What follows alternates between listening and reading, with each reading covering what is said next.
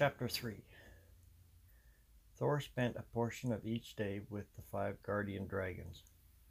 A few people noticed Thor, sitting there with the dragons, silent as a butterfly. They would ask him when they saw him leave, but he never left before them, or he slipped out unnoticed.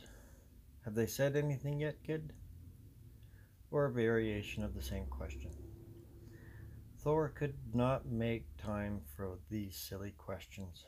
If he did, he would need to spend all his time repeating what they said, and that would slow their progress down. Thor was teaching the dragons to speak, not out loud but mind to mind. He thought it incredible that five of the dragons were miles away, yet they could hear Thor speak in their minds. Thor had no idea the five dragons in front of him acted as amplifiers. Moments before his meeting, Thor sat in a chair listening to the meeting the elders were involved with. Much discussion involved the dragons. Thor could hear all kinds of emotion in the words of the elders fear, excitement, a little rage, caution, curiosity. The elders sounded confused. This made Thor smile. He was confident in his decision to apply for the ambassadorship for the dragons. The counselor needed someone to help them solve some of the issues. Young man, Thor looked up at the lady holding the door open for him to enter. Would you please join us in the council chambers? Thor rose with the confidence he had been gaining. Walked through the door the lady held open and looked at the counselors. He knew them all. He reviewed the list of counselors earlier and memorized the literature on all seven people. If they asked, he could tell them their favorite pair of socks. Ladies and gentlemen, thank you for allowing me to speak with you on a very important issue, one that concerns every inhabitant of the settlement. Thor's confident demeanor caught all the counselors' attention. They corrected their posture, hoping it would aid in seeing this extraordinary young man speaking to them. He had to stand in front of the speaker's podium, otherwise, they would not be able to see him at all. The woman sitting in the center with three people to each side glanced both ways and saw the same expression on each of her fellow counselors, then looked back at Thor. Well, young man, you have our complete attention. How can we help you? Well, I'm here to help you. I would like to apply for the ambassadorship to our new friends. This is not a closed meeting. Half the population sat behind Thor, and only half because the other half worked while they listened, if possible. Murmurs raced through the people, starting much like a whisper and concluding with a loud hum. Nobody dared raise the noise level past yellow. The light shone brightly on the wall behind the council table. Three green and two yellow. One more yellow and the noise level would reach into the red, at which time the chamber would be emptied and the people would be forced to listen to speakers in their living quarters. The woman smiled brightly. She thought Thor was adorable. He had the confidence of a man in his thirties, yet the paper lying in front of her said he was ten years old. It also listed everything you would need to know if you were hiring him for a job. She paused her speech for a moment while she read quickly through the paper in front of her. All the counselors had their head lowered, reading the papers presented to them when Thor entered the room. Is this your resume, Thor? The lady said with hesitation in her voice. Thor just nodded his head. The lady composed herself, took a deep breath, and said, Are you qualified to do this job? Have you had any experience in this profession? Do you think you could help us with with our new friends? Her voice sounded as if she doubted the dragons to be friends. I'm currently unemployed I have completed my learning skills, and I can't work in the regular trades for another four years. So I thought my time would be best spent helping the settlement deal with the idea that dragons are alive, on Earth, in our settlement, and willing to help us rebuild the environment so we can live more comfortable outside where we belong. Every mouth of every person listening to Thor's speech was hanging open, including every counselor. After a few moments of to compose herself yet again, the lady looked at Thor, opened her mouth, paused, then closed it again. Several seconds passed before she could think of a reply. So Thor spoke again. I have the consent of our friends. In fact, it was their idea. With that comment, the chamber le- noise level rose quickly into the red. A sharp buzz pierced the ears of everyone behind Thor, and the room fell silent. The lead counselor found her voice. Thor, do you understand your request? And how is it you know of their consent? They asked me, Thor said. He knew he was toying with the lady now. He knew she would ask one question at a time until she understood what was happening. If Thor wanted to spend the entire meeting coming to the logical outcome he expected, he could continue toying with her. Instead, he spoke again. My friends asked me to be ambassador and to speak on their behalf when required. They can hear and understand us, but their outer vocals are not developed well enough to communicate verbally yet. Eliosa wishes to speak to the people of the settlement with your permission first. Stunned silence hung in the room. Eli. Eliosa? The woman requested. Yes, the first dragon to walk out of the confinement chamber. They have appointed her queen, and she speaks for all dragons, Thor stated matter of factly. The woman glanced both ways, meeting the eyes of every counselor at the table. They all nodded affirmation. The lady leaned closer to the microphone and paused while she cleared her throat. Thor, if Eliosa wishes to address this chamber, would she care to enter? We would like to speak with her. We have many questions for her. After a moment, a voice sounded. I am terribly sorry I was not able to attend this meeting. Will you accept my apologies? People looked around at each other. They all heard the voice, but it didn't come from the speakers. The voice was in their heads. This is only possible for a short period of time. A great deal of energy is required by all of us to perform this communication. Thor could hear Eliosa speak. While he turned to look at the stunned audience, a smile radiant on his face. The lady, quick to reply, said, Do we call you Your Majesty? Your Highness? Do you prefer a title? Thor smiled at the idea. Such a small minded remark. I am titled Queen by my fellow dragons, a word adopted by us from your vocabulary. We do not wish to be your rulers. We only wish to be your friends, to live in harmony with each other and with nature. A collective sigh ran through the room. It was obviously a concern on many minds around the colony. We wish to have a voice in your community, not a vote. That voice would be the man in front of you, Thor. Will you accept him as our representative? Someone to answer our questions with our answers.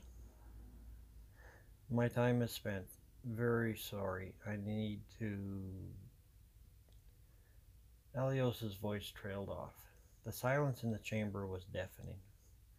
Thor wondered if people were still breathing. Eliosa. Eliosa? The lady repeated her request.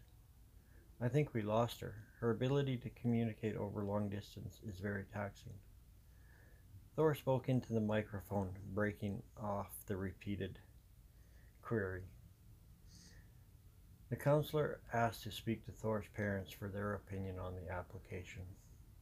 At last, after several more questions by various people, the job was given to Thor. For some reason, the crowd behind Thor rose to their feet, clapping and cheering, sending the noise meter directly into the red. Now Thor could get busy. There was much to do. A safer location needed to be found for the eggs in the nest stone. Well, there you have it. That's what I remember of the beginning, the man said in, a, in an exhausted voice. There must be more, one child said in a pleading voice with a chorus of agreements to follow from the other children. Well, of course there's more, but bedtime stories need to be short or continued the next night. The man's voice trailed off as he studied the faces of the children. Good night, children, the man said with a smile. I will tell you more the next time I visit, I promise. The man stood up, stared into the eyes of all the children, one at a time, as he said good night. He could see the yawns forming on many of the little faces. At the last boy, the man paused, stared into his eyes for just a moment longer than the others. Good night, young man. The man found what he came to find a boy with the same gift he was given. He made his way through the corridors, up the many stairs to the surface entrance, and out to the cool night air. He could remember standing in this doorway. It seemed like a few lifetimes ago. A smile crossed his lips, and he murmured to himself, It was a few lifetimes ago. The man turned around, looked into the bright lit building, and remembered the night he met his friend in that same doorway. The little boy was too young to be challenged with his future yet. He thought about his challenge at the age of 10. He remembered all the hardships that heaped upon him in the years he spent as ambassador to the dragons. He had no regret, but he wanted the boy to be a boy for just a few more years. Thor would go for a walk and visit his friends. He glanced from left to right, pausing to decide which direction he would walk, which was silly on his part because he always turned left in moments like this. The man robed in black like an elder drew his left foot out and disappeared into the darkness. Nobody noticed him standing there. Nobody noticed him walk away and nobody ever did. Even the children would forget about him by morning, and the story would dance in their heads like a fairy tale, and that too would fade, or so he thought. Thor was considered a nomad by the people of the settlement and many other settlements. He was remembered like an old friend when he appeared at their gate or doorstep. He was just called my old friend. Most people too embarrassed to admit they could not remember his name. When it was time to leave, it was just as easy. Sometimes with a wave, Thor would always look both ways, then allow his feet to decide which direction he was to go. The people did not know why he showed up, or they had no reason to care. Thor was looking for someone, and on this visit he found who he was looking for. In his story to the children, he spoke of a calm, beautiful song. The song was Dragon Song, used by the dragons to calm animals they meant to consume. The dragons never used the song on mankind before. In their memories, man never had the emotional awareness that his people possessed. It was one of many mysteries the dragons would have to solve as they discovered their new world. But the boy, standing in the doorway, Eliosa knew he was set apart from all the rest. Her song instructed the people to relax, step away from the dragons, and remain calm. The young boy did none of that. He stood in her way with a puzzled look on his face. When the dragons stopped directly in front of him, he showed no fear. Indeed, he was more excited and happy to see them than any other emotion she could sense. This is the reaction she would expect from the beginning. It was what man acted like before the long sleep. Over many years, each dragon found a man or woman, boy or girl, that showed similar qualities and adopted them as friends. Only ten people understood the honor of being called friend to a dragon. Each person was gifted with dragon sight, the ability to see the thoughts and feelings of people in close proximity to them. They could also summon any one of the dragons simply by calling out their name in the right tone and thought. The dragons could see through the eyes of the gifted by simply asking for permission to view. These ten people roamed around the land occupied by the dragons and kept the dragons aware of the heartbeat of the land. Thor mainly stayed in Elyos' region, but he was free to wander out to visit other regions and visit all ten dragons and their friends. Thor was the first of the friends and by far the oldest. Everyone admired him and what he accomplished as ambassador in the early days of the awakening. The dragons also honored their friends with wisdom, tearing down the barriers in the mind and allowing the mind to use much more of its potential.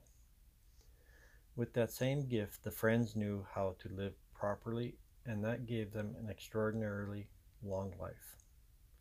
When Thor visited the settlement to check on his young friends again, he would be nearing the age of 184 years old. Thor felt and looked like a man in his early 30s. Yes, of course, the building and the doorway he walked through was not the same material, but it sat in the exact same location. The building is now a polymer coated salt crystal structure developed in an effort to clean the salts from the soil uh, of a much polluted world. Dragons have shared many secrets of metallurgy and chemistry with man since the awakening. Building with a byproduct of life like salt and plastic was easy to master. The plastic protects the crystals from the rain, and the salt creates a barrier strong enough to withstand any force nature can throw at it. With the right conditions and the chemistry provided by the dragons, man has mastered the art of crystal growth. A large dome stood where the metal clad building once stood. Dragons have also given their friends the gift of insight into the past the way life was before the long sleep, when earth was the Garden of Eden, and the goal to return mankind to their original occupation, stewards of the earth. With these simple gifts comes increased strength, endurance, and plenty of time to get from one location to another. The friends walked or bartered for rides from traveling product brokers and tradesmen. Sometimes, when their travel brought them close enough, a visit was arranged. When Thor walked some distance away, he turned to look back in the direction of the settlement where he grew up. He allowed his mind to wander through the many years since he was a boy. Never could he have walked this far away from the safety of the cave. Thor would not see the young man with those special eyes again for several years. When he was a teenager, perhaps, he would return and check on the boy's progress. As he turned to continue walking, his eyes caught the edge line of the ravine off to the right.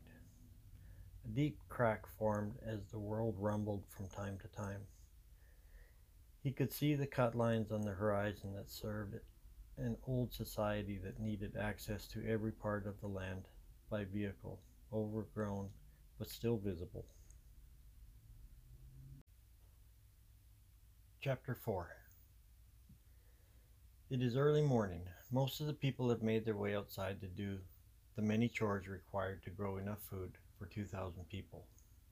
The underground cave only holds about 1,000, but that many people have migrated into nearby land and built homes expanding the community. Some have become traders, finding markets and items to barter for the crops and livestock people have accumulated since the dragons started to repair the environment. Nearly last of the workers to leave the building are four young people around the age of 12. Their volunteer work detail requires them to spend time in the gardens picking berries, weeding, and loading any food ready to be brought into the shelter. Among the four youngsters is Tyler. Tyler stops at the entrance, stands there for a moment, and rolls his head around to look back into the building. He has done this so many times, the other three just simply keep walking. Tyler will catch up. The four kids are a pack, rarely seen apart. When one is seen apart from the others, people look with puzzled eyes, wondering how far the missing member may be. Today is no case to wonder. Tyler is only 15 meters behind and gaining ground. The gang is heading to the East Side Gardens. They are smart enough to be allowed out for half days to work with the adults,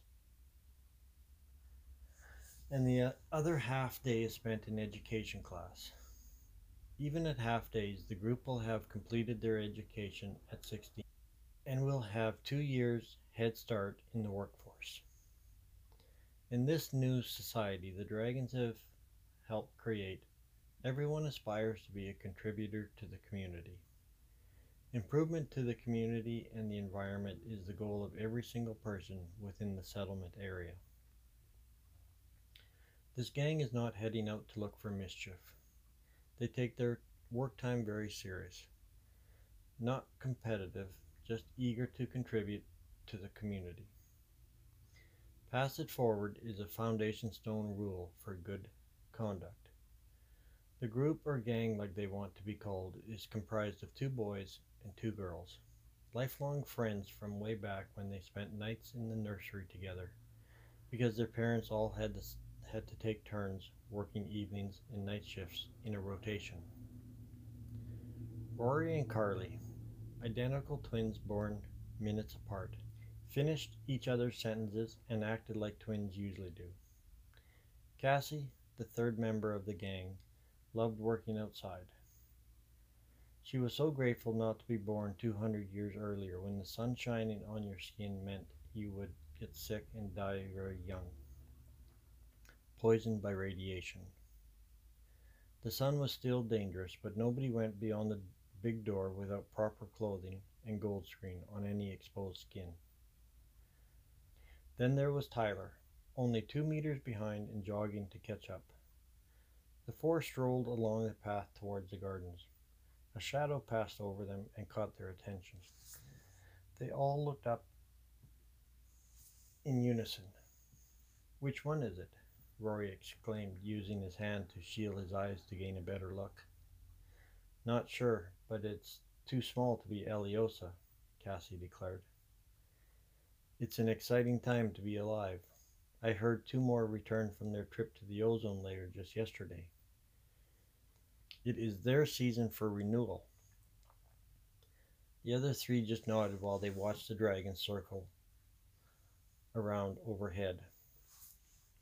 I would love to see a baby dragon, Rory said as he brought his hand down from above his eyes. It's been 172 years since the original hatching. Nobody got to see them either, Rory, Carly said in a taunting tone. Not until they were old enough to fly, anyways. Cassie paused, then continued. My grandfather remembers them, about the size of a large eagle. It was a special viewing allowed by Eliosa. This batch could be born in the next three to five years. Maybe we will be allowed to see baby dragons in our lifetime. The three turned to stare at Tyler. Then, as if rehearsed, they all said one word Cool. The gang continued towards the gardens, all thinking about the same topic dragon eggs. They saw the pictures of the eggs being removed from the nest stone, the intricate metal design of each egg, and not one being the same, like a fingerprint. Mm. Someone long ago wrote names on the pictures, but nobody knew who. Most likely Thor. And who can pronounce old Greek style names, anyways? Tyler caught himself thinking again. The four kids, deep in thought, all entered the garden and went straight to work. This meant splitting up. They would meet back at the entrance with the fruit they picked near noon. Enough time to get back for class at 1 p.m. Tyler chooses to walk to the very end of the last row, thinking he could save someone else the journey. He glanced over at the next rows to see his friends all had the same idea. Tyler realized he was nearly at the most extreme distance from the settlement anybody could be and still be in the safety zone. Long ago, the dragons created an, a safe area from natural predators by burning the matured trees in a strip, and every five years or so the strip is reburnt to keep predators away from the human settlement. Tyler looked over at the burnt trees to see a lot of green. Had the dragons forgot to do a reburn? Should we be watching over our shoulders? What was out there for wild animals anyway? Tyler thought while his hands kept busy picking the berries. He was the fastest picker of the gang, and usually he allowed his mind to wander so he didn't make the others look slow. Right now his mind was wandering. Something in the trees kept him distracted. A good ways into the row and nearly full pail of berries, he couldn't ignore it anymore. Tyler set his pail down and started walking towards the trees. He had a few minutes to spare before starting the next pail. The trees were deceptively thick as he entered. Whatever made the trees mutate was still in the soil. Limbs twisted in every direction from every tree. Tyler saw minor imperfections in the growth, thin areas in the tangle of the trees that made stumbling through more like a walk. Tyler did not see the burnt trees turn to old growth. He just focused on the path he could see through the trees. Tyler was surprised to see a glow of sunshine ahead of him. He walked out into a meadow. Beautiful. Tyler found himself speaking out loud captivated by the flowers and grass growing in the meadow. Tyler stood in absolute amazement at the brilliant colors of the flowers that covered every square centimeter of the meadow. Tyler then scanned the tree line in an attempt to measure the vast area of color. Nearly 30 meters across, he guessed. Wow, guys, you have to experience this speaking out loud as if they could hear him and agree with excitement at the pure beauty of his discovery. Then, as Tyler completed his pass to the west, a sparkle of light caught his eye. Tyler's attention went immediately to the sparkle. Then, slightly less brilliant, another shine in the trees closer and towards his right. He looked back at the first brilliant sparkle and noticed it too was in the trees and about the same height as the other one. As his eyes traced the distance from the first to the second and triangulated the distance to the next shiny object, his mind's eye was pulling his head into position to confirm his accuracy in actual position of the third object. Tyler's eyes focused on the object hanging 30 centimeters beside his head and screamed out loud, What in the world are you?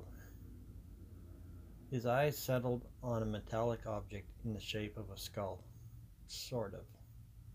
That's what Tyler saw at first glance, but his mind quickly captured a more detailed view of the, of the object.